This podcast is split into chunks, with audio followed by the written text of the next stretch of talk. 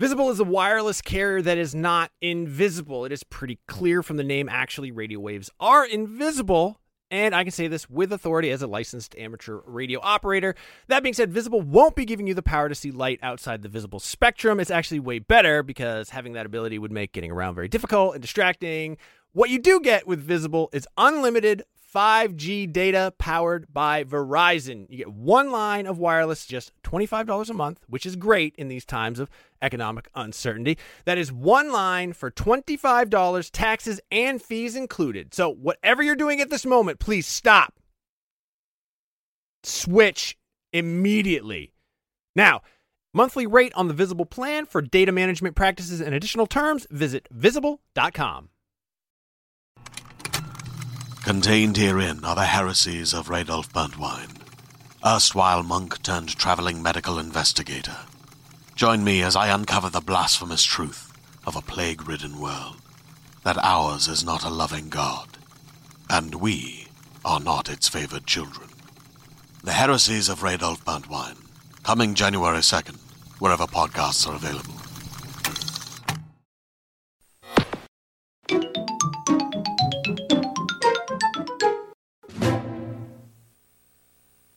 Hello, Super Nintendos. How's it going today? It's NVC episode 628. I'm your host, Seth Macy. With me here today is the only man I trust to help me get drugs when I'm in Germany, Herr Schneider. uh, that's true. That was fun. Let's not do that again, please. No, I no, don't worry.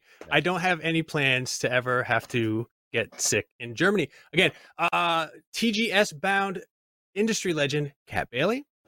Welcome to NVC, the broke down palace of video game podcasts. I like that. And of course, fan favorite, you've been clamoring for his return in the comments. Back again with a brand new bow tie, Tom Marks. Hello. This one, this is this is totally new. I just don't wear it a lot. Oh, all right. Well, I'm glad you were.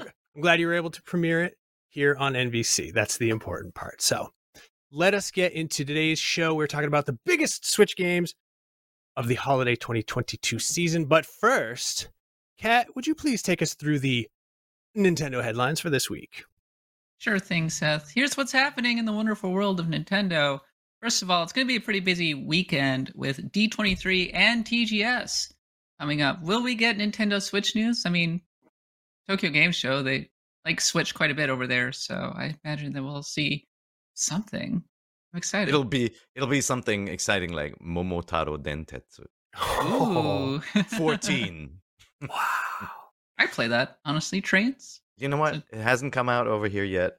They gotta they gotta bring it over here. But Did Momotaro get turned into a RPG as well? Uh, am I wrong? Or- Momotaro, I mean the classic fairy tale character of the Peach Boy has been turned into Uh, can we do a quick- including a park kart racer. A quick timeout. Uh, could you please explain what you're talking about? Because I don't understand. Seth, it's one of the top selling games. Whenever people say Konami doesn't make video games, only pachinko machines, they're forgetting that they have one of the top selling franchises in Japan, and that's this Momotaro Dentetsu, which is, yes, it's train based, but it's also based on the fairy tale of this little peach boy. Anyway, I'm listening. Anyway, yeah. it's it hasn't the stars haven't aligned for a Western release, but like there's always a Momotaro game. But for TGS, remember that Nintendo traditionally didn't participate in TGS for the longest time. They had their own show in parallel, but because the Switch is so popular over there, we are seeing more and more third party announcements at TGS. So I'm I'm actually curious to see what comes out. And there's some uh, there's some cool mumblings of games being shown. So we'll see. Hmm. But don't expect like Zelda or something. Oh, dang. I was all excited for a new Breath of the Wild 2 trailer. Oh, well. No, Maybe someday. Maybe next year. I don't know. But totally. uh, Pokemon Scarlet and Violet news. That's a game that has already been announced. Um, we got another new trailer. A Pokemon Scarlet and Violet OLED was revealed. Um, this is interesting. It's kind of dropping grinding, so you're gonna have auto battles now. And you know what? I'm gonna use that feature liberally. Um, so back in the day, uh, I used to get my partner to go and EV train my Pokemon for me, and bless her, she would totally do that uh, whenever. Best partner ever. So this is like the automated version of that. so you've made your partner obsolete through technology. God. Look at I know Joy-Con. this is great. Don't need her at all Joy-Con. anymore. um, there's a new patch out for Xenoblade Chronicles 3. They fixed food. I didn't even know food was broken. Apparently, you were, you couldn't get buffs. Now you can get buffs in Xenoblade Chronicles 3 with all the food. Uh, Toby Fox says there will be no new Deltarune chapters this year. Uh, there's new beta footage from a canceled Kirby N64 racer. Um, Kara, were you aware, were you aware of this N64 racer?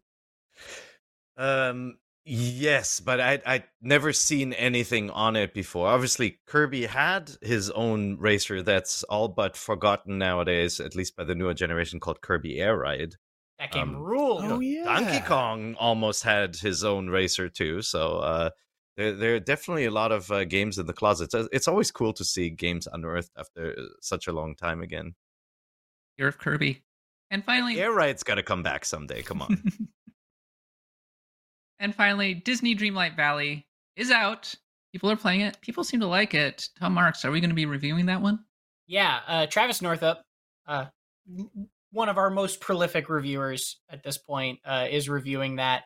And sneak peek that that review should be up this week uh, before the end of the week. But sneak peek, he's really enjoying it. Right, it's in early access still on Steam, but apparently he's having a lot of fun with it. And that said, it probably is like a deserves the early access title right now, uh, and then B, you probably have to like Disney characters to really get the Mm. most out of it, right?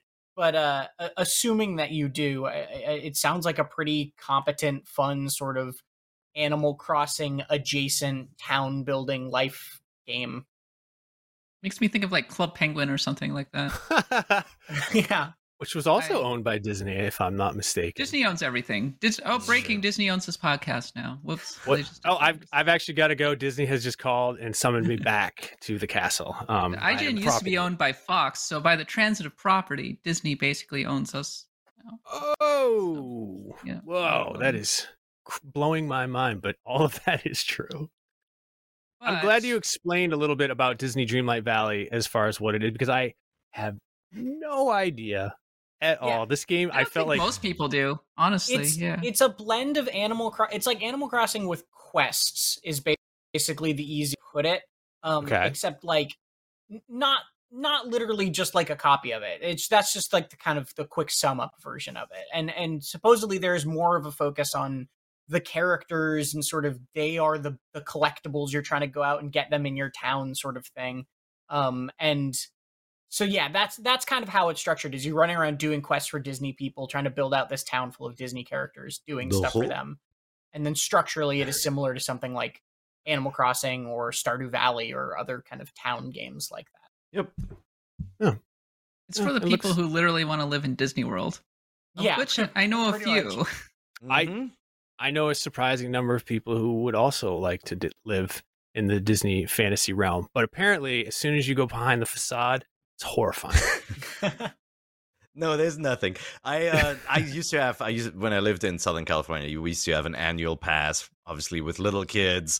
You we you know we'd go frequently and love Disneyland, but you know as the kids have gotten older, we've kind of fallen off, and I'm no longer first in line to watch a new Disney movie. And when I saw the trailer for this game, I was like, "Man, that looks annoying." I was like, I don't know. It's just like something about that that like kind of new CG animated Barbie look that Disney has going. Even even with movies that I really like, like Moana, like I'm not a big fan of that look. I really love the cell shaded look and the uh, you know the artistic approaches of of the the past movies. So I kind of get annoyed by that. Is that Casey's avatar, by the way? Sure looks like it, yeah. That was Casey, right? Um, but uh, I'm everybody's played it says it's it's actually good and charming and well put together. So we'll we'll Oh. see. I might it- I might it- be dragged into this this little land. it's one Okay. that, by all reports, seems to be swinging above its weight. Good, All right. that's great. Always Above its to have a weight, it has the weight of Disney behind it. Plus, man, You it's can't- got it's got Yeah, but you- Merlin in it. You know what I mean? Kind of like an unexpected town. Sure, like sure, sure. that Yeah. Could be just like Okay. a licensed tie-in with no sort of substance. It's it's it's overperforming from that expectation. I guess I should say. Yeah, I'm Good.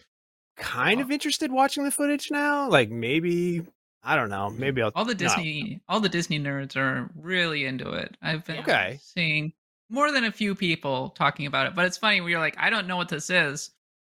A lot of people don't exactly know what it is, which is why we're getting a lot of uh, guides traffic of it. Oh, People are like, well, how's this game work and everything? Um, it's uh, su- looks surprisingly robust, I guess. I mean, there's literally wild gardening and everything uh, going on with this game. So, Yeah. yeah, it's got weather. You look like you just Mickey, tr- some some leaves that you keep in your back pocket. That's always a fun gameplay mechanic.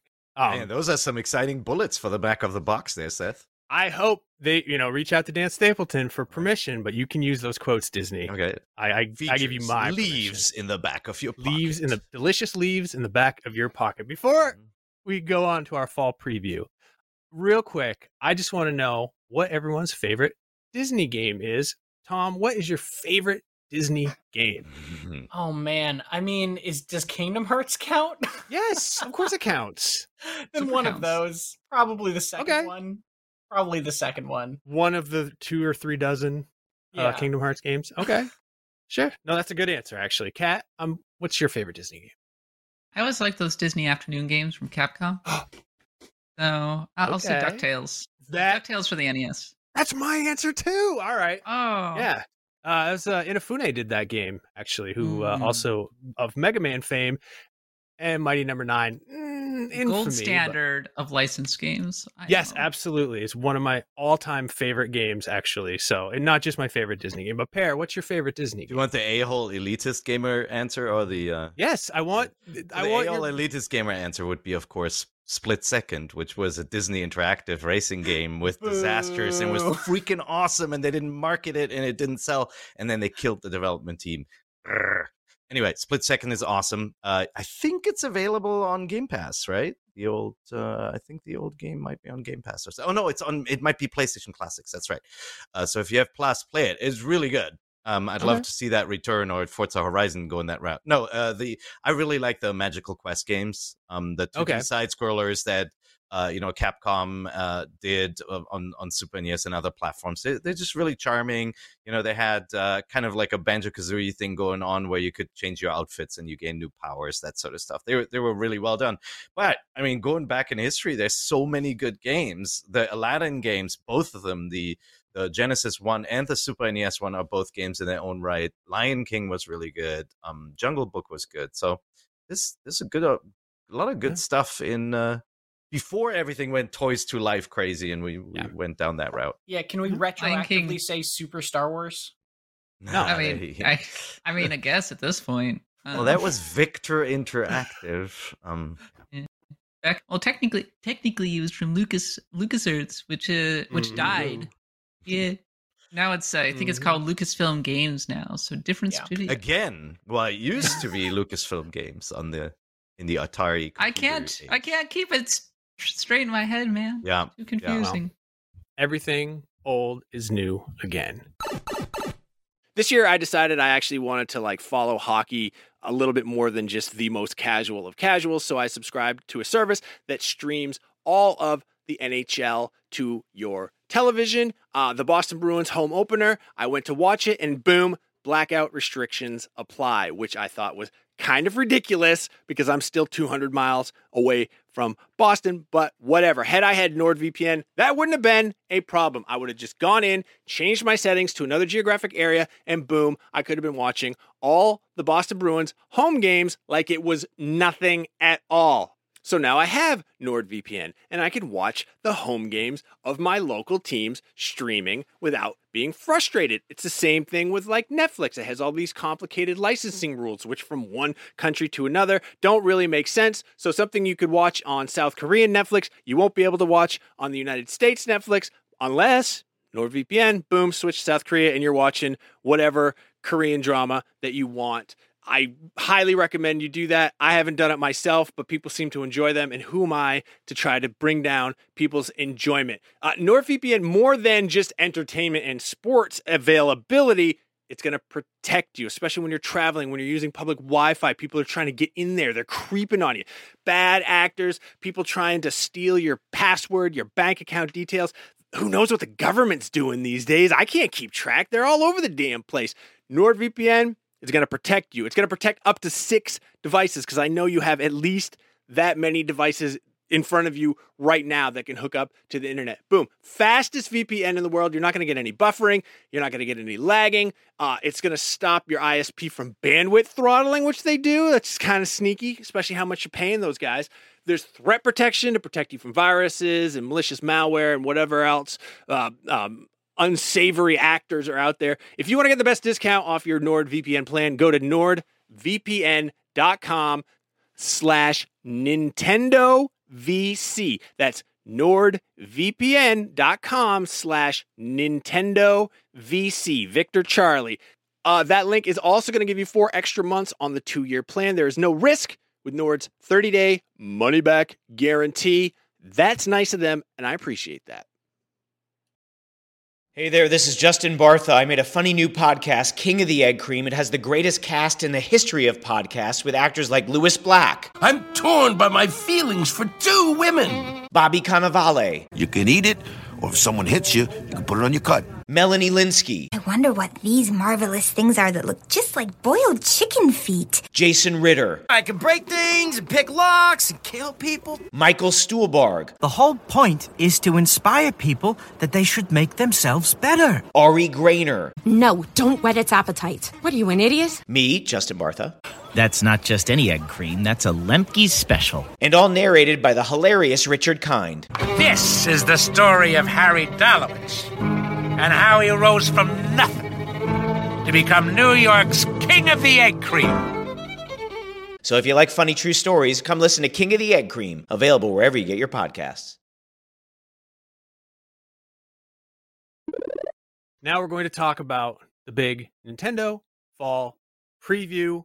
Um, are we going to get a Nintendo Direct before the end of this year?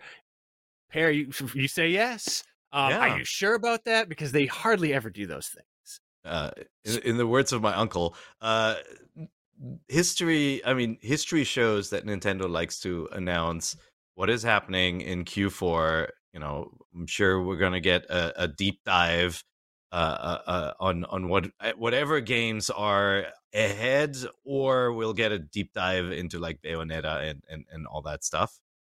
But um, they they like to tell you what's next. They like to tell you what's up next year and what's coming and they definitely they're very conscious that they have a they don't have a killer lineup for the holiday season they have pokemon which is obviously very huge but that's a specific segment of the gamer audience and bayonetta might not be strong enough for the hardcore gamers and so i think they'll drop a zelda trailer or something to string us along All right, Kat, you're you're smiling. Uh, I don't even know with with. Nintendo anymore. I was Mhm.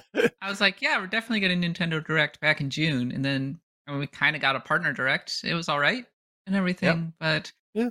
Uh, yeah, I, I guess just kind of roll with it at this point because it sure seems like pandemic, world events, that kind of thing, continue to mess with the marketing plans of Nintendo. So, uh, but yeah, I mean, traditionally we do get a direct in September, like it usually happens pretty much every year. So I wouldn't be shocked if the one gets announced uh, soon. I don't expect it during TGS week because Nintendo doesn't usually overlap with TGS, so probably clear out a little bit out of respect for the Japanese domestic gaming industry, but maybe the week Mm. after. Unless, I mean, I, I could, Kat, I could see it timed around uh, TGS, not because of the event, but because there will be announcements from third parties for Switch titles, and Nintendo might want to feature them in their in their reel. Um, but yeah, the scuttlebutt behind the scenes is that there is a, you know, all the happy Nintendo leakers too are saying that there's a direct in the works for September. Yeah, and what were they going to? They were going to announce the Wind Waker and Twilight Princess. Wind Waker, Twilight remaster. Princess That- two pack. And and then- of course Metroid Prime remake and all of that stuff. All of the stuff that's been rumored for Yeah. literally years at this point. You know what's funny? There was a uh, I, I shared this with you guys, but uh, an IGN tweet from 2015 was trending on Twitter Yeah. yesterday, where Miyamoto told Eurogamer that Pikmin 4 was almost complete. Yeah, the seven year Uh, and- anniversary of that tweet. Some people retweeted it, and and some people thought it was a new announcement. They're like, "Oh my god, Pikmin 4!" Um, At long last. But so like whatever you predict for Nintendo and whatever you know about Nintendo may just be locked into a vault and disappear forever. So, you know, for all we know, Metroid Prime has been playable for 14 years on the Right. Nintendo Switch. hey, Star Fox uh, 2 was locked into a. That is So- true. When they release the Switch point. Classic, we'll finally get. Oh man, Totally. in 2042. I can't wait. Uh, I actually have a pretty good source on the Pikmin 4 delay. Um, one of the fruits in the final level went extinct. Um, due to Ah, deforestation. yeah, Yeah, yeah. so they um they don't know what to do. They're searching high and low for one last of those fruits. I thought Yeah. it was because the fruit rendering chip was made by uh, by Sony and they're no longer partners and so they they ran into issues with the fruit rendering engine. Yep. It's in the the Philips fruit rendering. It was Which nowhere near f- as good. Philips couldn't do it It just couldn't. It could not Pikmin. render. Pikmin 4 was retroactively canceled in 1995. Yeah. Oh, I don't know. It's so funny. Like you, like when you go back to a statement like that, was he talking about the 2D Pikmin spinoff? Was he talking about Pikmin Right. 3 remake? What what was he talking about? Or was it just a concept that went nowhere? Maybe it was You know. mistranslated. That's also That is the other option. right? entirely possible. Yeah. Yeah. Yeah. But no, Hey actually, Pikmin, Hey Pikmin would have come out a little less than two years after that statement. I remember Nintendo PR confirming the existence of Pikmin 4 following that like M- Miyamoto quote. So, but again, we don't know what that was. It's not. I doubt We know what it wasn't, a- and that was Pikmin 4 coming I out. doubt soon. it'll be a big holiday title this year. Oh, that would be great, though. I mean, we're gonna talk about it later, but like Tinykin will definitely scratch a little bit of that of that Pikmin itch. But yeah, I mean, the rumors are that we're gonna get everything that we ever dreamed, and it's gonna be probably announced as soon as we wrap recording of this episode course. specifically. It's the So. I'm Yeah, very that's how it excited. works. I'm very it's excited. to happen while I'm at TGS, so I can't actually come come on the show and talk about it. Boy, did Ah, you see my my glory? Ooh, if you're uh if you're not Ooh. watching, if you're listening, Peer is holding up his Splatoon 3 Nintendo Switch OLED edition Dude. with the beautiful set of Joy-Con on there. So cool. Um, That's gorgeous. Yeah. I want the I want the those Joy Cons. I would I would spring for. The, I, I every time I go to my my that favorite shop here on the island, I I see those you know those collectors Joy Cons and everything, and I'm like, to buy them. And then I'm like, for fifty, like it's like sixty dollars or something like that. I'm like, I just can't Mm. justify it to me myself, but those colors are so pretty. I know. I was like, these are the last ones, and then they showed the Poke- Pokemon one, and it's an all new color. It's not just Yeah. you know these are basically recycled colors with a fade. When you Mhm. attach them, you can see what the colors really are. Um, but the Pokemon, the Scarlet color is new. yeah, the, the, I really actually like the look of that Pokemon a lot more than I thought Really? I would. Yeah, um, it's yeah, it's very appealing to me. Um, I, I prefer the Splatoon three one. I'm going to get neither of them, but as far as uh, special edition Nintendo Switches and Joy Cons go, yeah, I think they're they're really hitting their stride. That Animal Crossing one I really liked, but until Brian pointed out, Brian Altano pointed out that it's toothpaste colored, and I was like, oh, thanks, you just ruined that. I do, me. those are my favorites. I really like Really? that one. Yeah, because they're two tone too. The back the back is a different color. Oh, okay. white, like just like the Splatoon ones. Splatoon are like they look like Kindermilchschnitte. They have their little their little uh, milk Come again? uh, cream layer. You come on, you Ah. were stationed in Germany. You, you don't remember those German sweet snacks? Uh, It's like a, nine. a, a cookie layer and a white cream layer. They look like uh, this. I never had that. Well, Alright. it Seth looks- was selectively Oreos. removed that entire time from his Next time we're together, I'll bring him. yeah, I Yeah. did. I, you know, as an aside, I brought home all the Haribo that were at the gas station across the street because that's as far as I was willing to go to find souvenirs. And I found some real, real tasty ones, and I got some of the black licorice ones just because I would have felt like I hadn't enjoyed Germany without. And look, listen, black licorice not really my thing, but as far as uh offensive taste, these weren't that offensive. That has nothing Well, to do with Nintendo. So Okay. But, well, we yeah. could go off on tangents, but I was surprised being at Gamescom how many stores shut down in during the pandemic and were replaced by candy shops. really, Like every second store in Cologne is a is a giant candy shop now. So I think people are just depressed and needed more candy. Ah, well, I Can one the one side effect of me not being able to go to actual Gamescom was I did go to the mustard museum and buy some fancy mustards. I was So- I've always wondered who goes to the mustard museum. I have met the man. Yeah, I, I the, to be fair, the the museum part was actually closed. It was just the the Oh, uh, I the see. mustard part in the front, and uh, just the most charming uh, German lady, and she was so nice, and the mustard was Seth Wow. snubbing the Bone Cathedral for the Mustard Museum. the Bone Cathedral was very far away, and I could only walk. I walked to the Cologne Cathedral, and that was, uh, I think, just a kilometer, and it took me forty five minutes. I only have enough energy for the Mustard Museum, okay?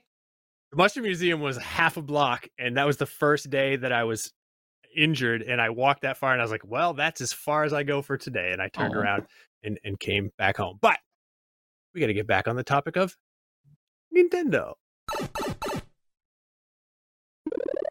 It is a busy holiday season, as it always is. And with to- Tokyo Game Show coming up, there's bound to be a few surprises. But what we know for sure are the following games. Well, these are the games that we determined, you know, are worth talking about. So first up, Splatoon 3 comes out tomorrow. We reviewed it. Uh, we're going to talk about that next week. We're going to have Brendan on because he reviewed it. Obviously, none of us have played it because it doesn't come out till tomorrow. We're recording this on Thursday, September, excuse me, yeah, September 8th. Comes out September 9th. Um, I'm sure it's going to be very fun. Eight is a very good score. I'm looking forward to it. I Well, love uh, Splatoon stylistically, and I love playing it, but I don't play it enough. So I'm going to play it all weekend because I'm taking Friday and Monday off. So you're going to say, Tom? eight is uh eight is is score for the single player. We split this one up like we do with a lot of. multi- Oh, interesting. I didn't know that. Yeah, so he gave an eight to the single player campaign, and he did a review in progress for the multiplayer, which he's currently doing like an if he had to score it now as a nine.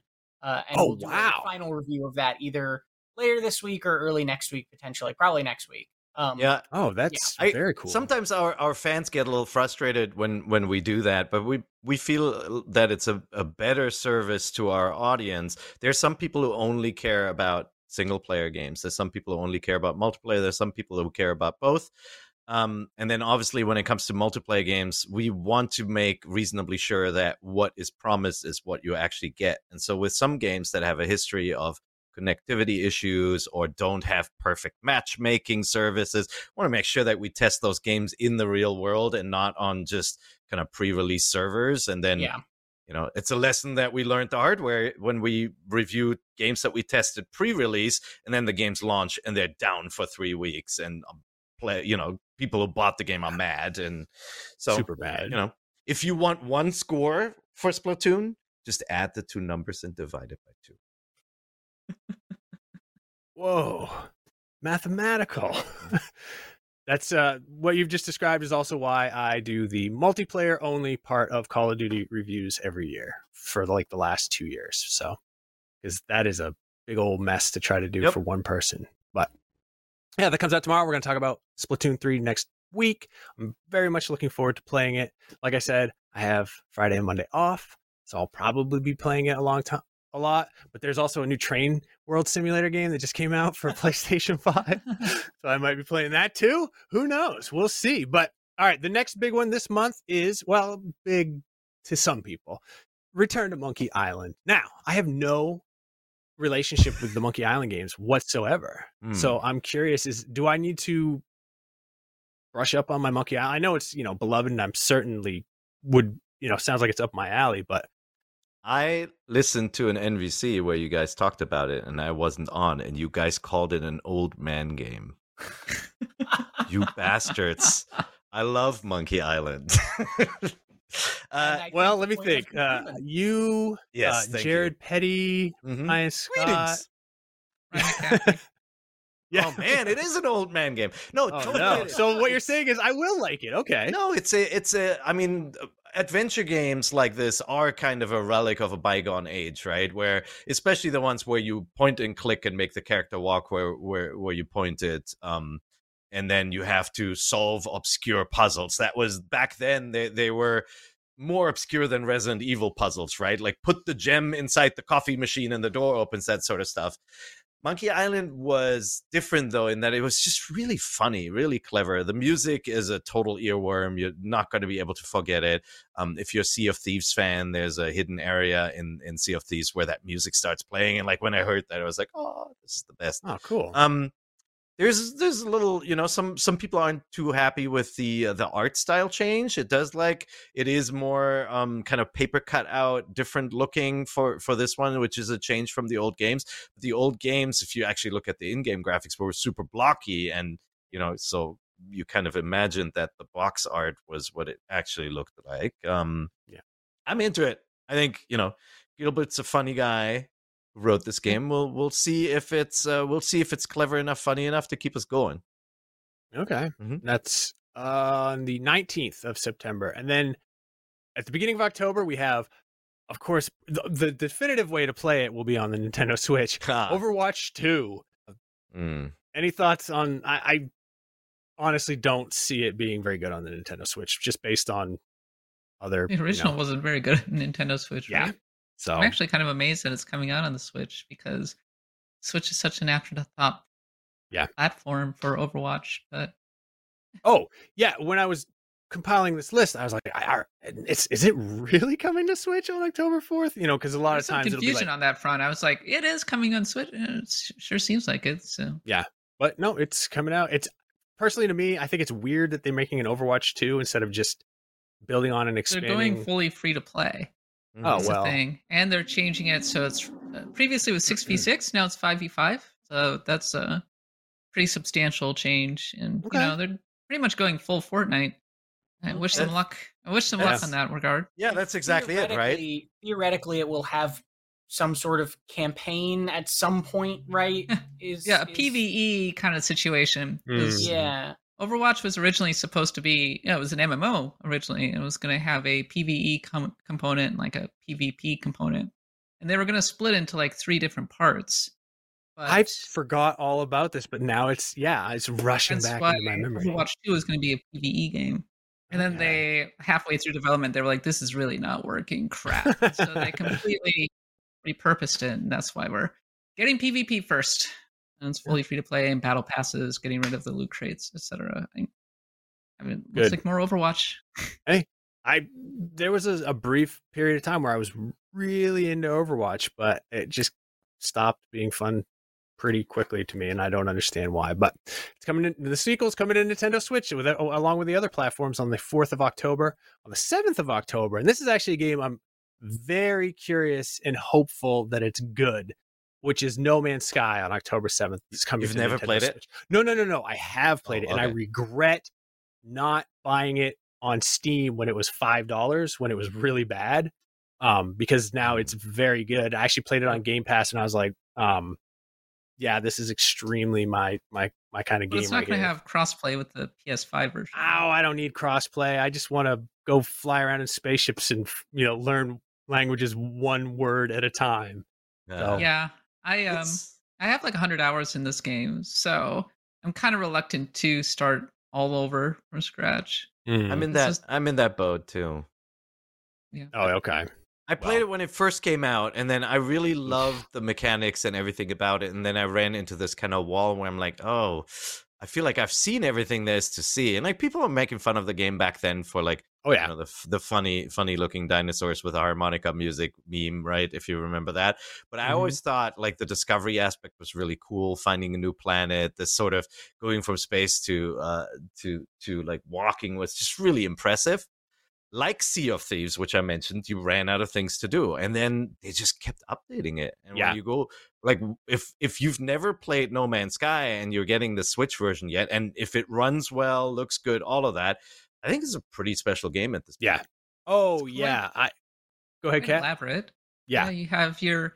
They have a whole starship mechanics thing. They introduced base building a long time ago. They mm-hmm. introduced online play. There's a really Envoys. robust, fascinating online community going on with this game, and you know, uh, like periodically I pick it up and play it for a bit longer, and then I'm like, oh yeah, it's actually farming materials. Uh, it takes a little while. Yeah. But I imagine that it would be a great little pick up and play Nintendo Switch game. For Oh yeah, people who haven't played it absolutely.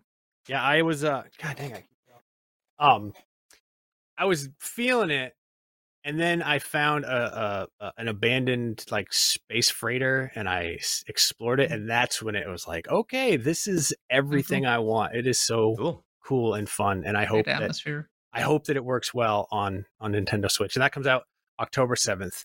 Um, big Nintendo game. Oh, it's not really. It's a Ubisoft game. Mario and Rabbids: Sparks of Hope comes out October twentieth. Uh, Persona Five Royal comes to Switch finally the day after that, October twenty first. Um, then we have Bayonetta three coming on October twenty eighth. The spookiest Halloween game. I'm very much looking forward to, to Bayonetta 3. I ordered I pre-ordered the what is it, the Trinity edition thing that you can't get, the special edition. Wow. Yes, Mhm. I'm very much looking forward to not opening it and putting it away like I always do with my um special editions. I don't know what's wrong with me. I, I'm I'm excited to play Bayonetta, but you skipped skipping over Mario and Rabbids. I think that game looks really good, and I want to remind everyone who has not played Persona Five that that is one of the best role playing games ever made. You Yeah. have to play Persona Five Royal. I'm looking forward to it Ultra? coming to Switch for the same reason that Kat that you mentioned for No Man's Sky. Pick up and play because that's how I Yep. like to play RPGs. I Some good wanna- stuff here. It's just Yeah. there- it it might not be that exciting because we've seen it on other platforms before. Right. Yeah, mean, but Sparks- there are plenty of people who are Switch only. Mhm. Yep. For Yeah, those it's true. people, hey, And if you're Yep. a Switch only player and you have not played Strikers yet, Persona 5 Strikers, you should not play Persona 5 Strikers until you can play Persona 5 Royal. So it's great that you finally have the first of a literal sequel. Like Mhm. the sequel is already on the platform and now you have the original game is great. Um, and I agree with Peer. Like Sparks of Hope is probably one of the more exciting fall games for me Mhm. this year, I think. Well, I uh, just can't stand the Rabbids. I- I can't do it. Fair, but also I love XCOM too much to care. It's a little different from XCOM though. This right? one is- Uh, yeah, they- this one, changed the this one is switching it up. This one doesn't have the Yeah. grid. It has more of like a freeform. Mhm. movement, cool. It's more like Valkyria Chronicles, if anything. which is- Ooh, oh, hey, guess what? really? Also one of my favorite games Also great. ever. Also There you great. go. Yeah. yeah, I'm- so I'm I'm, actually- really excited. I'm actually worried about them them switching it from the grid, but I understand why they did it. I'm I'm curious to to play it finally and see how it is. Yeah, and look, if I skipped over it, uh, you know, I'm gonna No, give everybody a peek into how the sausage is made. It's because it was time for a break, and I just needed to find a second to pause. And Nintendo's pushing this one really hard. Yeah, Well, no, no, no. It's gonna be like the first one was such a delight, and that moment where Miyamoto made the like lead developer cry is like one of my Mhm. favorite. Like E3 was that that was at E3 right? Yep. Yeah, Yeah, it was That just such like the conference. Like oh my god can- I, I can't even imagine if miyamoto was like hey uh, I, i'm like one of the greatest game designers that ever lived without a doubt the most famous and uh, i really like what you did i would i would cry too i, I would actually fall fall down and faint better than the alternative. Miyamoto is famous for his very harsh criticism. Yeah. so you can imagine him just. well i think like, it's probably like in um, um oh uh, jiro dreams of sushi where there's his apprentice who was making eggs every day for 45 days and uh, jiro was like these are bad these are bad and the day that he told him they were good is when he he just broke down into tears I know. he- That's such a good Oh. movie. yeah that is Deep Hi- cut. Highly, yeah, well, hey, and it's referenced in uh, in uh, Crayon Shinchan, the Endless Summer Vacation. One of the characters, he's like, "I don't make sushi." The uh, the DJ guy. So, um, okay, Bayonetta three, huge game. Uh, well, let me put that. How should I put it? I don't think Bayonetta three will uh, be on the NPDs uh, as far as sales go. The but I, NPDs I no. I predict that it will outsell Bayonetta one and two, okay, I think that's which fair. is not hard. which is exactly but in the same way that xenoblade 3 is the best selling i think xenoblade game you know i'm sure this will be the best selling bayonetta game and i'm sure it'll be an incredible game i have no question but i just don't think it has that sort of mainstream appeal outside of our sort of sphere Yeah, but it'll probably be on top ten lists if it's good. oh it'll be on top 10 lists but i don't think it'll be on top 10 Yeah. sales lists it looks so and good yet though I don't care. I don't care either. I don't care. Switch- don't care It's going to be a Switch exclusive. Yep. It's going to be awesome. Yeah. Yeah, and you can uh you can still pre-order the physical edition of the Bayonetta 1 cartridge for like $30, which will Mhm. undoubtedly be a collector's item.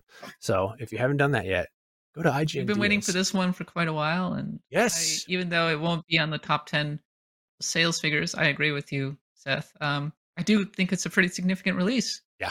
Uh, for this holiday, definitely, uh, definitely one of the pillar releases. Yep. Yeah. Switch. Uh, and I just want to say that like the Nintendo Switch has, uh, even though no, it doesn't have a Mario or a Zelda, which is uh, is often our benchmark for, you know, whatever an S tier uh, Nintendo Christmas.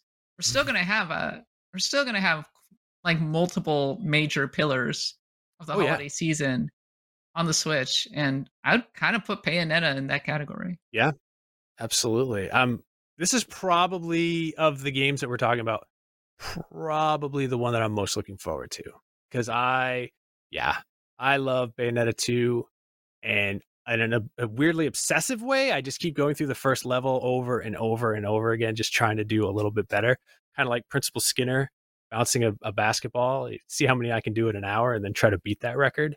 That's kind of how I approach Bayonetta. I just play the first level and get the best score that I can. I'm like, well, let's play it again and see if we can beat that score. So I know I will probably get that same level of obsession out of Bayonetta 3.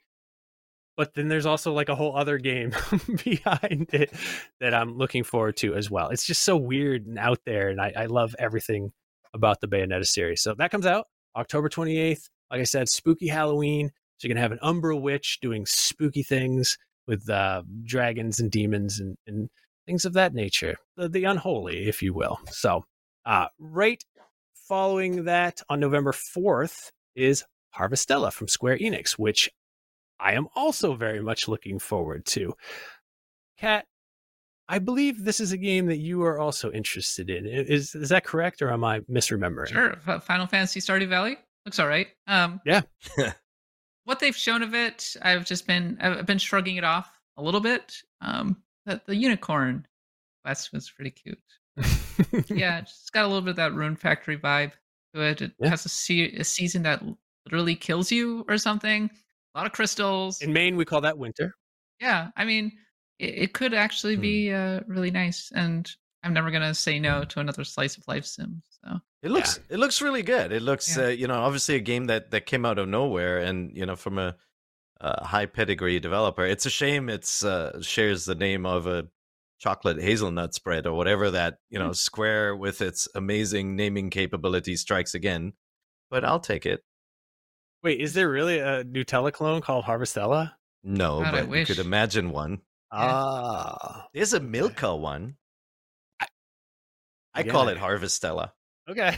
I feel like Harvestella is going to be one of those games that people are calling a hidden gem at the end of the Yep, year. okay. They're like, yeah, nobody bought it, but dang, it's actually really good. You know, It has fat chickens.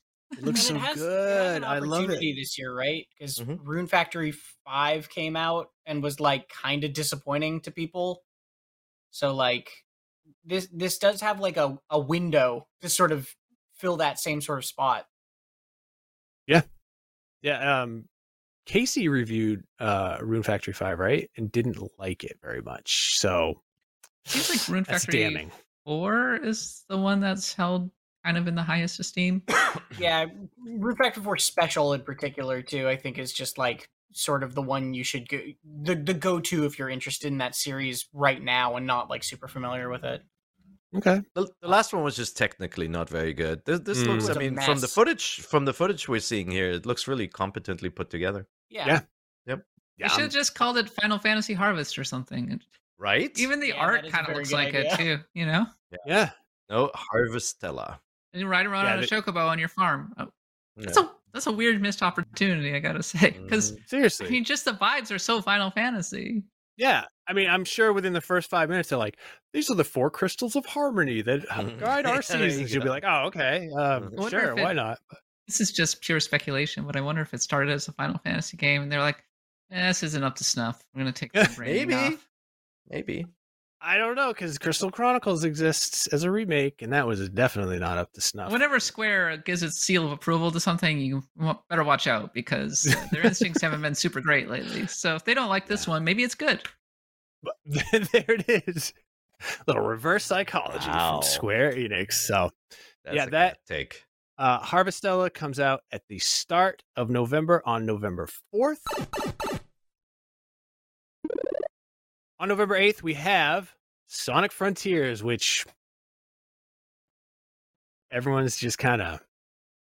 Yeah, Well, we'll see Sonic what it- fans are excited. Sonic fans are excited. Good for them. 'cause they need Honestly. I'm I'm not a huge Sonic fan. I've I've played pretty much every game in the series still, and I think it looks really interesting. I'm I'm curious how the two gameplay types mesh together in the end. You know, it's almost like somebody Mm-hmm. wanted to make Breath of the Wild and then went, "Oh, but we also got to include Sonic Adventure still." You know, um, I'm I'm really curious to play it. Probably will play it on another platform just for the the yeah. visual It's bump. You know? optimized for Wii though. The thing is, Mhm.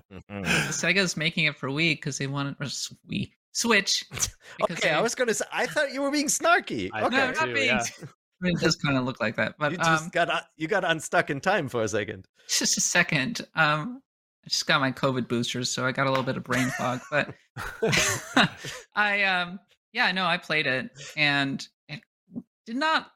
It, it looked for a PS5 game or whatever. It looked a, a step down, and I guess from what I've been able to understand, it's because Sega wants this thing to sell in Japan, and the way you sell Mm. a game in Japan these days is to make it for Nintendo Switch. Yeah. Switch first. Switch a very Switch forward game. Yeah, that's cool. Eh? Hey. Gotta have those. I'm keeping an open mind.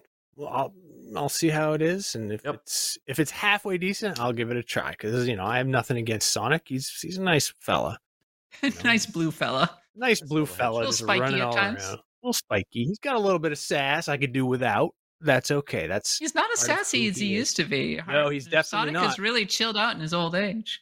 yeah. It used to be you leave him for five seconds, he'd cross his arms, tap his toe, and be like, "What's the deal?" But Yep, now he's exactly. gotten a lot more patient in his old He's age. cool now. Yep. Um, he still will uh, die in the most horrible way if he's underwater and that music starts playing. And Ooh. oh, middle man. school debate. Sonic is more realistic than Mario because Sonic can't breathe underwater and Mario can. Put Hmm. aside that Mm. Sonic the Hedgehog, you know, it's literally a blue hedgehog racing around. More realistic. That's why the Sega Genesis was better than the SNES back in the day. Oh, it was the more mature Grade uh, school way. logic going on. Yeah. Hey. I mean, it, sometimes when I go swimming, uh, I'm able to stay underwater infinitely by just breathing bubbles that are Yeah. coming up from the surface or from the from the bottom. But enough about Sonic Frontiers. That's November 8th. I'm excited for you, Sonic fans. Tactics Ogre Reborn comes out on November 11th. Now, I have a feeling that both Peer and Kat are excited about this, but I don't know about Tom. He's a wild card. So, uh, He's a Peer. wildcat. yeah. Why am I? I literally, I just said how much I like strategy games. Okay. I'm Well, I don't know. this. I don't if you like if you have any fond memories of Tactics Ogre, but I've heard Kat and Peer both speak highly of the original. So Yeah, no, I have, I have, um, very cloudy nostalgia for it. If that makes like, I, I was pretty young when I played it, but Okay. I do remember being a fan, and I am excited to play this to kind of see it with n- more kind of cognizant eyes. It's okay. Eh, look, uh, we got triangle strategy this year, and like, I, f- I feel like Square's Square's timing is kind of odd sometimes. Like, this is a game that is going to feel very, very similar to Triangle Strategy. But not HD 2D. Mm-hmm. Yeah, yeah, different, different look. Um, it they they are. I will say Tactics Ogre may even be a little slower. They're they're a little bit. There's a little bit more involved in moving your units around and not as many assists. At least in the old days. We'll see what happens to this one, right? Mm. Um, yeah, I'm I'm I'm into it. Uh, the Ogre franchise has cool like it has cool character classes and really good music and all of that, and um, I'm I'm hoping this is a return to that. Maybe online multiplayer? So, Ooh. Yeah. uh, Tactics Ogre, Let Us Cling Together came out on the PlayStation Portable 10 years ago, more, more than 10 years ago at this point, and it was a classic. It took a an amazing uh, progenitor of the modern tactics RPG and updated it significantly, added a lot of great quality of life features. So Mhm. it'll be coming into this version as well. I think I I uh, I join many RPG fans in asking, why are we doing this again? We just freaking remake Final Fantasy Tactics already? But Mhm. um, I- yeah, I'll play I'm- Tactics Ogre again on Switch. Sure. I'm actually I'm just happy that there's a life sign for this, the Ogre Battle brand, right? I'm talked about this before. I really like the other flavor of Ogre Battle better, the real time stra- uh, strategy um, games that we got.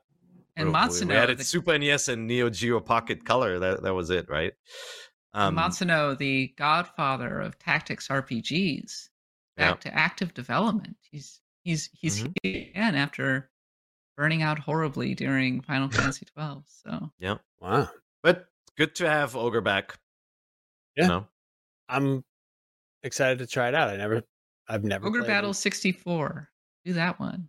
Oh, that's right. It was the N64 Ogre Battle. That's a, a hard really, one to find. really great game. Yeah. It'll, yeah. It'll come Maybe to they'll- Nintendo Online in I was gonna say, like, we didn't think that. uh Who saw Wave Race coming?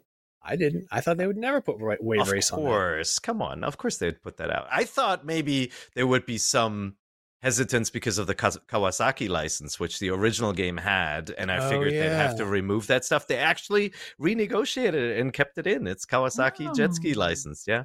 Hell That yeah. game's so great. I played Yeah. Wave Race on the on the Switch again. It's just so good. Yeah. Um, It's but really yeah. Ogre Battle. Hopefully, we'll see it someday on Nintendo Online. I, I, I hope Nintendo runs out of Data East games soon. They're gonna put Quest 64 on for the next game. Yeah. it's not nice. I'm sorry, I shouldn't have put that energy out into the universe. But Wait, is that the one that with the uh, to- to- elemental tactic. stuff? What's that? I remember loving that game when I was young. Oh, really? Yeah, Oh Wow, I- feel like uh, everybody's only ever dunked on it. So I mean that's Enter. probably probably fair. I just remember like childhood me. You know, you don't know what you like when you're a kid. Yeah. It- Like it was it was a beginner's RPG and like but but everything about it was just so generic as like uh enter the hero of yore. His name is Brian. is that literally I his don't- name. I don't remember it that well. I just remember playing a lot of it. And what's unique about him? He has a little feather. Oh. Uh, that game, uh, that game's not very. It doesn't hold up. It's like it was fine when there were no RPGs on this on the uh, N64, and we were all excited for it. And then we played it, and we're like, mm, Yeah, it makes Thank the you. top It was a 25 N64 right? RPG list. IGN possible. 64 needed to cover something. It wasn't like Exactly. were coming out. we did like IGN firsts on that before there were IGN firsts. Damn. Revealed a treasure chest. Whoa. Who who knew there would be a treasure chest in an RPG? Incredible stuff for Brian to explore. Uh, all right. The final, probably biggest game that we're going to talk about is, of course, Pokemon Scarlet and Violet coming out November 18th. And I think it goes without saying that everybody here is going to at least try it out. Or am I am I mistaken in, in saying that? Peer, are you going to be trying out this Pokemon game? I'll play it for sure. Okay. All right. Kat, I know you're going to be playing it. Oh yeah, yeah. No, Auto I'm battling. I'm really looking forward to uh, the four player co op. I keep forgetting about that. That yeah, I think that's such going to an be interesting a really thing, good yeah. one. And it's honestly a long time coming. I think. Um, I did not have an opportunity to watch the new trailer to see how the the three storylines will actually play out. I know that there was a little bit of skepticism over that one, but uh, from at least my limited vantage point, this one looks like a, a fairly significant upgrade over uh, Pokemon Sword and Shield. Um, and you know the the introduction of of being able to play what seems like a pretty full featured co op mode. That's pretty cool. I, I think Yeah. so. Yeah, that's a selling point for me for sure. Uh, by that time, by that time, we'll be bored of uh, Salmon Run, maybe. Um, but my my family, we, we we go we go deep when it when it comes to four player co op. Um, yeah, I'm I'm I'm I'm I'm looking forward to it. Tom, what about you? you looking forward to, to Pokemon this year?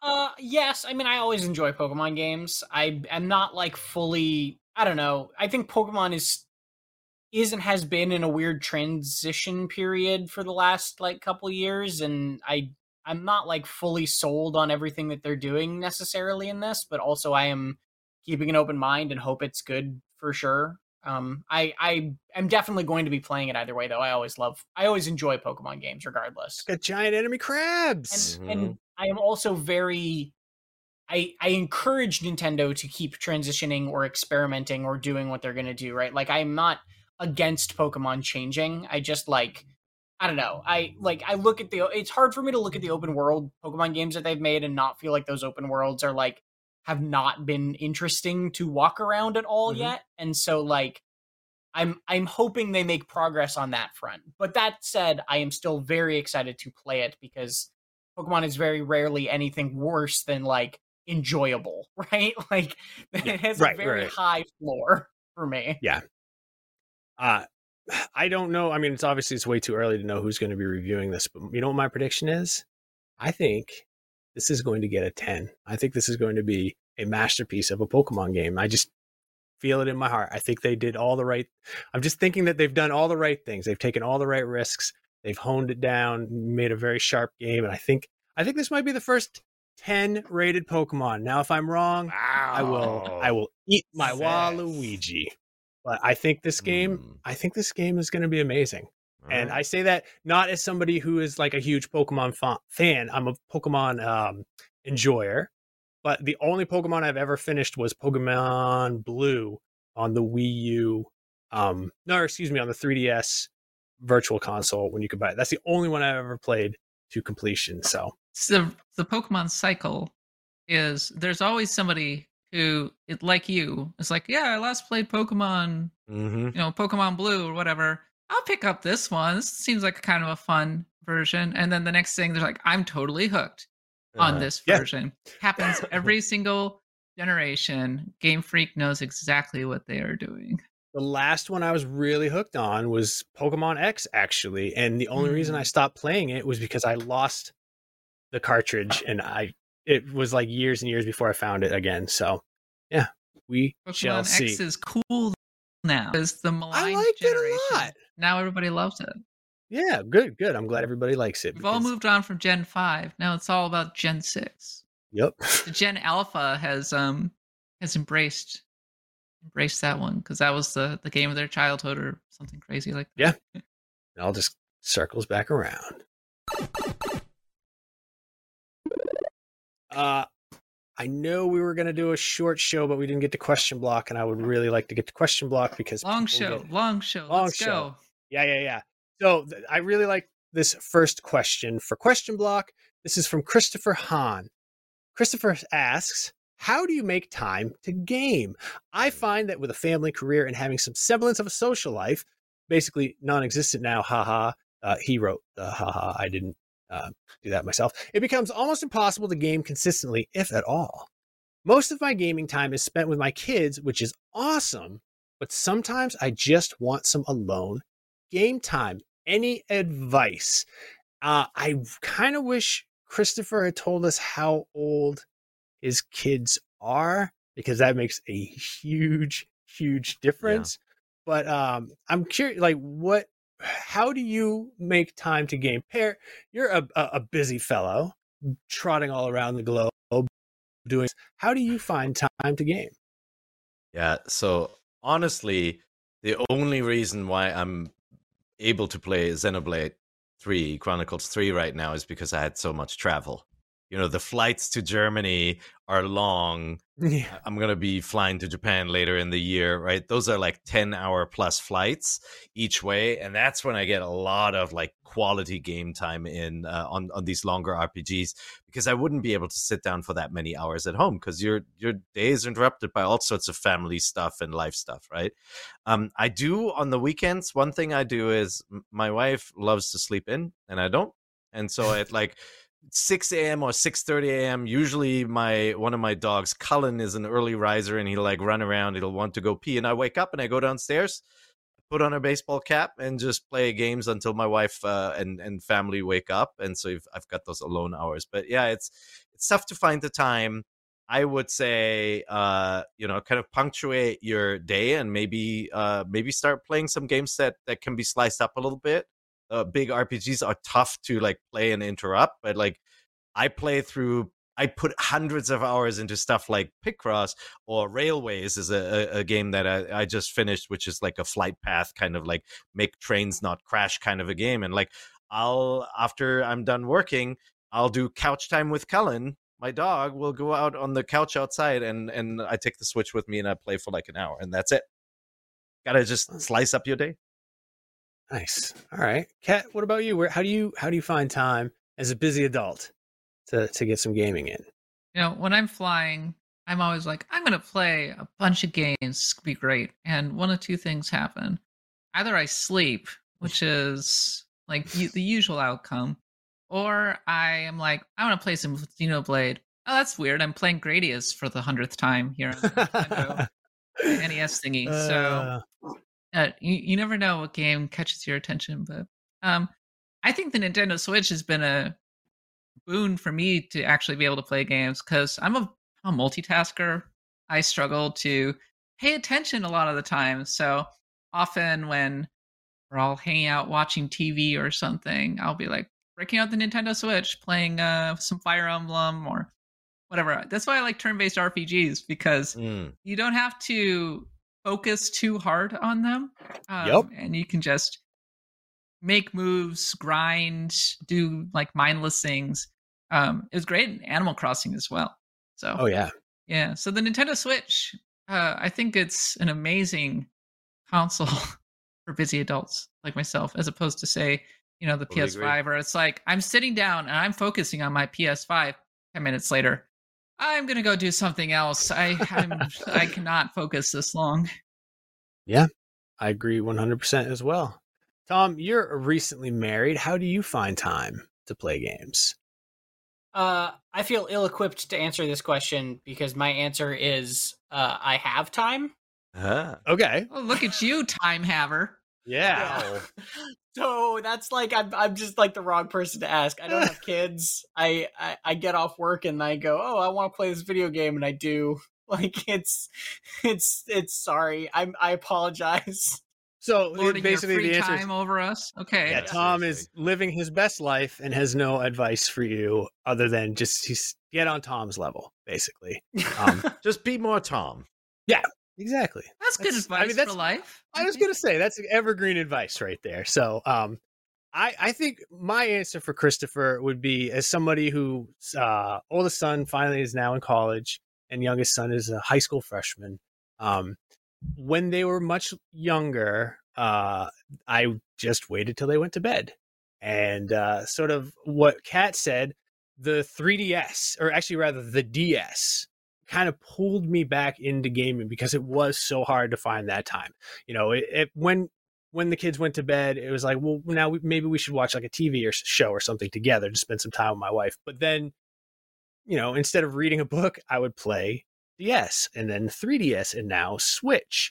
Um it's just a matter of sort of trying to find those times when you can and it appeals to you maybe making some sacrifices. I got a lot of game time in when my oldest son was really little by playing lego star wars games with him. Yeah. i didn't necessarily want to play those games because it's uh, a three-year-old isn't like the best partner especially when he thinks it's the funniest thing in the world to make r2 go off the cliff and scream when you're trying to open up a puzzle or something. But eventually you know that he he grew up a little bit more and then gaming became more fun. And then you'll kind of get out of it the kids will be doing their own thing um and you can just have the space to yourself and just find the time as far as they take um, over your consoles. well, that is true. My youngest son is, uh, has taken over the the Xbox and the PlayStation 5. And sometimes I'll be watching like TV or something and I'll see him sort of like hovering in the background and I'll be like, "Uh, do you want to use the TV?" And he's like, "No, no, no. No, no." And he'll walk and then as soon as I get up, he'll Yeah. come like fly right Oh. in and just turn on the Xbox But or turn on the But I do think like the Switch also has a ton of really good co-op experiences, right? Yeah. Like, like if you remember, remember Captain Toad got updated with a full co-op mode, two player. Oh, It's a little annoying because you're fighting over the camera. So I don't know how much fun that is to play with a younger kid, but it is it is fully playable with two people. Games like Mario Galaxy, which were included in the Mario collection, one player can do the little sparkly shooty shooty thing, while the other player can do the Mario skill play and the Odyssey with the hat. Mario Odyssey with the hat yes. you know Turbo Chase. Uh, uh, there are lots of games that have two-player, even racing campaigns and things. So like, See, N- Nintendo, Oh. the last bastion of couch player, Yep. couch Yep. co-op, yeah, and Nintendo, bless them, they understand the power of these social experiences that have just been totally lost with the other consoles. So Mhm. never change, Nintendo. Never Exactly. No, I mean some of the stuff, but most of the stuff you're doing all right. So yeah, uh, my my one last piece of advice, and this is sort of like the nuclear option. Uh, go into the bathroom and shut the door with your Switch. You don't have to be going to the bathroom, but as far as your family is concerned, they're not going to bother you, and then you can get some some game time in there. Daddy's Sometimes, busy. Sometimes I will run a a bath, get a nice bath bomb, chill out, and then bringing the Nintendo Switch. And that That is. I can't believe what a risk you're taking. I can't, I don't even like having my phone in the same room as living my best life. wow. This is Nintendo, the Nintendo consoles, they're they're you know they're uh they're sturdy. they're rugged. They'll be all right. oh, it's too terrifying. To, but I mean, that sounds like amazingly relaxing. And uh, Mm. if I weren't completely tensed up from the worry that it would slip out of my hands like a bar of soap, and just You just, just put it in a Ziploc bag and just like play it through the bag. oh, they make waterproof iPhone holders. They should start making waterproof um, uh, Switch holders because I, will hear my son watching YouTube while he's taking a shower and like laughing at game I actually I played Switch in the pool the other day. It was 111 degrees. It was unbearably hot. We don't have air conditioning, uh, but we are gifted with a little pool, and I uh, I was really nervous holding the Yeah. thing the entire time. But I I played in the pool for like two hours or something. uh, Can't do both touchscreen games though. that is true. You're both much braver than I am. But I, Christopher, I hope that answers your question. Uh, I hope that gives you a little bit of advice on what you can do to make some time to game. But I, I think ultimately it'll start coming back when you want to start playing a little bit more. It'll come back. Right now, if your kids are, especially if they're very young, there's not a lot you can do about it. So, uh, Brody Beeler asks, "What essential Game Boy game would you include in Nintendo Switch Online if they ever add a Game Boy emulator?" I think it's just a matter of like when at this point. But uh, Kat, what Game Boy game would you want to include in the uh, in an, an inevitable NSO ex- expansion? Say it every single time. Pokemon, obviously. Uh, preferably with compatibility with Pokemon Stadium. That would be awesome. But uh, say that every time. I mean, Link's Awakening, that's a given. That should be in there. Uh, Donkey Kong 94, Yep. uh, which is a phenomenal, phenomenal uh, Game Boy game. So like that, those all those games should all be available um, right off the bat. Tetris, OG Tetris, Yeah, Yeah. absolutely. one hundred percent needs to be in there. Um, and the Mario Land games. Yeah. Uh, so just Ca- just just a few. Yeah, I think you got them all. Like basically, yeah, Super Mario Land 2, Wario Land, maybe the Oracle, the Zelda Oracle games, the Capcom ones, Oh yeah, those are Ages Mario- and Seasons.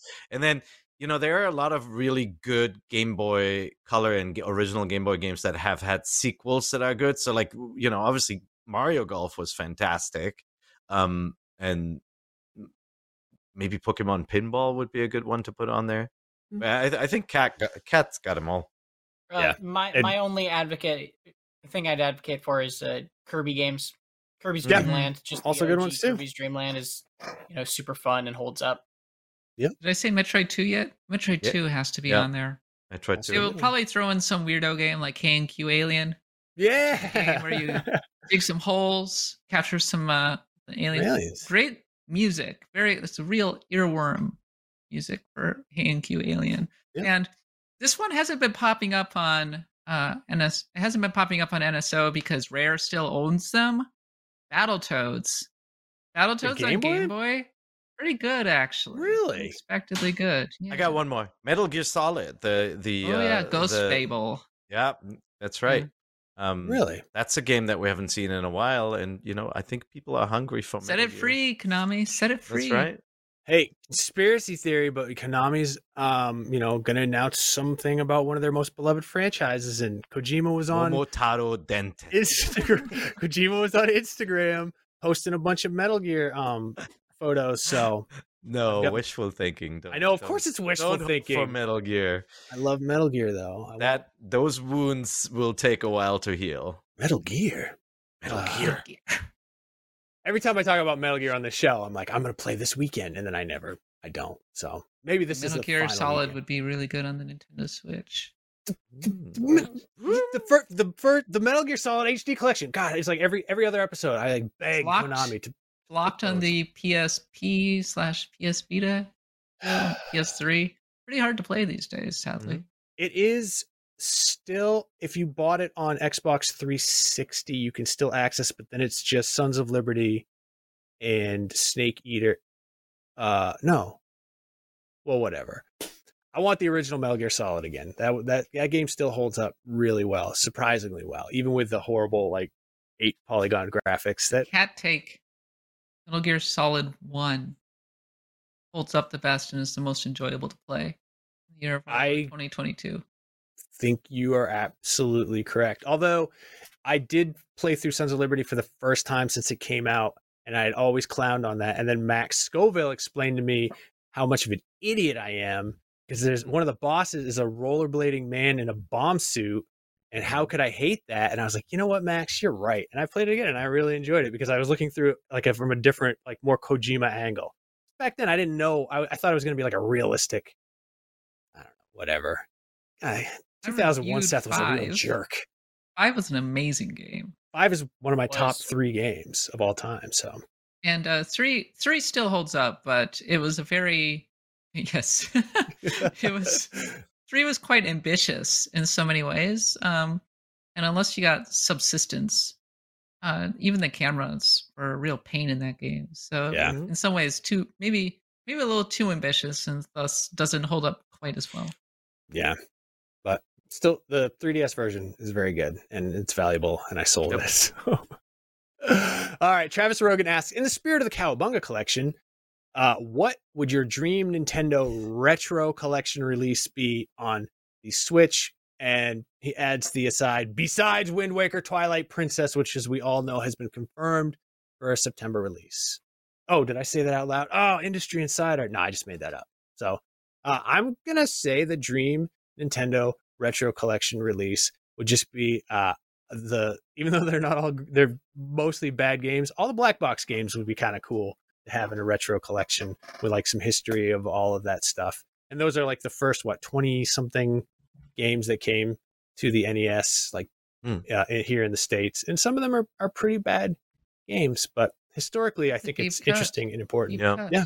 I would, I would personally, I would love to see either a Metroid collection done right with, you know, the pinnacle of the series on the GBA. Um, you know, maybe not including the the 3D age, but like the classic 2D Metroid games, including Pinball, would be awesome to have with history and extra stuff. And then the other one is Donkey Kong. Honestly, you know, Mm, going yeah. from Donkey Kong all the way to Donkey Kong 64 would be really, really neat. Yeah.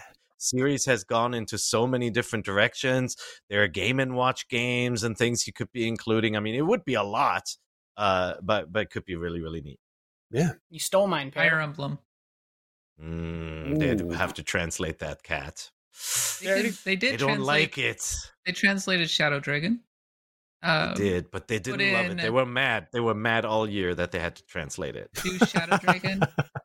uh, do the Blazing Blade, the original GBA one, Sacred Stones, You know, I'm Uh, here for it. The Super NES age was fantastic. then- the Super Famicom games. and then as a as a first time in English, Genealogy of the Holy War.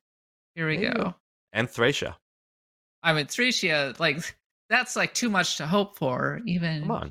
even genealogy is it's a lot, but We're, we're dreaming now. That would be really Yeah. awesome. Yeah. if Uh, you really want to go for it, the GameCube game as well, yeah. Path of Radiance. I made a I made a list on IGN playlist, which is a service you can use, ign.com slash playlist, uh, of all the Wars titles um, that came out. You know, like people know them now as uh, Advance Wars. And obviously they're it's kind of a parallel series to Fire Emblem in that it's similar but you know different. And like they could do a collection like if they trans there's not actually that much to translate but they could do famicom wars game boy wars game boy wars turbo maybe the the Satellaview version that the downloadable and that we never got here um and then the advanced games that'd be a really cool collection Do a But- Zelda collection with BS Zelda on it. Mm. exactly get the old announcer back and record his lines from the Satellaview broadcast Did you have a Satellaview? No Uh, you so you weren't playing that when it was a thing, and 'cause you were living in Japan at the time. So I, you know, and I, my parents were in Japan for a while, and they actually had BS satellite television in their home. But me, as a poor student, I did not afford satellite TV and didn't have like fancy stuff like that. When so that was the era that the Satellaview was out. No, and it was it was very under the radar, to be honest. It's like Sega kind of- Channel. it was like yeah it was it was like yeah the it, it was marketed very uniquely just like Randnet later, later on the n64 which led with things like get an online newspaper about horse racing results right? like it was a, Whoa! it How was it was kind of an, an odd product at the time that I, I didn't take to but in hindsight yeah i'm bummed because like literally every nintendo super nintendo era game you love and even some of the nes games were changed and broadcast as special editions through the satellaview satellite service. It was appointment gaming. You'd have to tune in at 3 p.m and you play a, a special remake 16-bit quest of the original Legend of Zelda with a narrator so telling us cool. tale, and and they replaced Link with your own avatar, a girl or a boy, and like it, Oh, it's man. interesting stuff, and real a real bummer that just historically it's all been lost. There's stuff on emulation, but the original Yeah. voiceovers aren't there. Well, uh, they people have uh, reverse engineered Prodigy, that old online service. Wow. So maybe somebody can reverse engineer Yep. the Nintendo satellite service. But very quick, Tom, what would your selections be? Uh, Peer kind of stole mine, which was something Donkey Kong Country or Donkey Kong Okay. like OG platformer stuff. The other thing I would like to see, but would also require a lot of translating. Uh, I imagine, and maybe Peer can sh- shed some more light on, would be any of the like Mystical Ninja Goemon games. Oh, because I Ooh, remember I, I remember the SNES one and the 3D one on N64 pretty fondly from my childhood, but I think those are like only two of the three that came to North America. Yeah, you probably don't in want to. You don't want to set me off on on those because I can go for hours. But go, Mystical Ninja obviously got translated, right? That Yeah. was um uh, so that one on the Super NES. There are games on Game Boy, NES. There's an arcade game called called Mr. Goemon. There was a Game Boy Color. There there I mean basically there was PlayStation games. Some of them came out here, but the very best in the series were Goemon 2 and 3 on the Super NES and they're fantastic side scrollers. Probably the best co-op side scrollers ever made um with some of the best Mode 7 effects, like what Konami learned with Super Castlevania, they just went nuts in those games. Like flipping screens and rotations and 3D boss battles with first person punching and all of that. All of that is in those games. They'd be Well, amazing. And Goemon 3 was actually a link to the past style game. Oh, Like it was very cool. super I'm cool. glad that at least one of the the childhood games I remembered on this episode was actually good. Look at him. He's fighting Uh, takoyaki right yeah. now. He's fighting little octopus balls. Well, I mean, uh, we've seen uh, the Secret of Mana 3 come to the States that we never thought we would see. We've seen Live Alive come to the States. We never thought we would see that. So maybe Genealogy of the that Yeah. is what Koji- uh, All right. Konami was was teasing. But we'll we'll find out. We won't find out uh, if Goemon is coming back. Uh, but unfortunately, we are out of time, which is a bummer because Tom was going to talk about Tinykin. But Tom, should people go play Tinykin? Tinykin is great. If you love any Mario or Banjo Kazooie platformer, it is one of the better indie 3D platformers that has come out in recent years. And it's got kind of like, it's not like Pikmin. It uses sort of a Pikmin ish mechanic for puzzles, mm-hmm. but it is not a Pikmin game. It is 100% an awesome 3D platformer. Yep. Super recommended. Definitely Yep. check it out. And there's a demo on the eShop which I started playing, and it has I haven't even finished the demo, and I'm like, yeah, I'm I'm definitely buying Looks this great. game. But It, it is it is just a delight. Yeah, It is- it's Oh, man. it's true delight. super cute, super fun, and I also recommend it as well. But unfortunately, that's all the time we have for this week's Nintendo Voice Chat. Thank you uh, for joining us. Follow us on Twitter at NVC Podcast. Submit your question block questions on the unofficial official Facebook group. I want to say thank you to Tom for joining us this week to talk about Goemon. Uh, I also want to thank Red on the ones and twos, and most of all, I want to thank you, the audience, for hanging out with us. And remember, NVC is the only podcast where you can Get The the tiny kid. Hi, I'm Romain from Splash Team and I'm with Marie. Hi, I am Marie from Splash Team. Let's talk about our new game, Tinykin. In Tinykin, you play as Milo, a scientist from another planet who is looking for Earth and accidentally lands in a house that is very big and frozen in time. Milo has to collect hundreds of little creatures named the Tinykin to explore this mysterious place, solve puzzles, and find out what's happening before getting back home. Tinykin is a puzzle platformer with a lot of exploration, which means you'll visit a lot of places and see what you can reach and get to. Milo can use the Tinykin to expand his abilities, and, glad for him, you'll find new species with different powers in every room. Like the green Tinykins that can stand on top of each other and help you reach higher places. Or the pink ones that are stronger than Milo and can lift objects bigger than him. But they are not the only ones. There's even more that you'll discover all along the game. Just remember this. The more Tinykin you have, the more they will be able to do.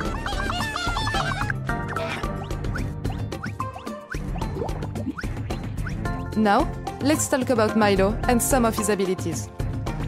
Milo has a tiny skateboard that is made out of soap. He can glide around and grind around objects, providing great shortcuts if you know how to look.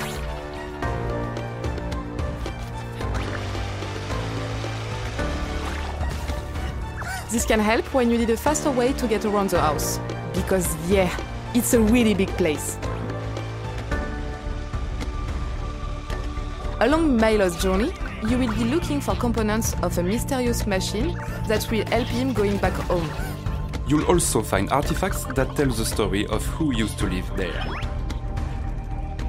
Insects in each room want you to collect things in exchange for upgrades to Milo's abilities. There are lots of people to meet and side quests to do.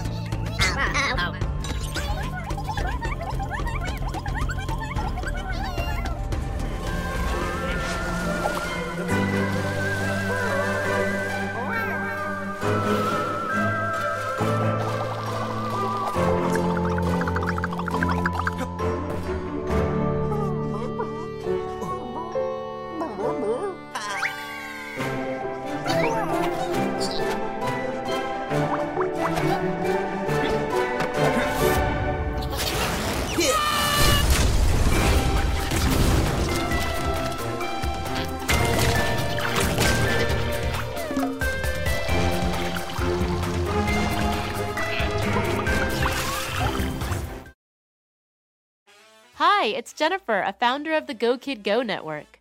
Do your kids love wacky worlds, superheroes, and inventing? Of course they do. That's why our shows Bobby Wonder and Lucy Wow are set in Pflugerville, the nonstop fun and adventure universe where imagination, creativity, STEM, and positive role models abound. Join the Pflugerville fun by searching for Bobby Wonder and Lucy Wow on Spotify, Apple, or wherever you get your podcasts.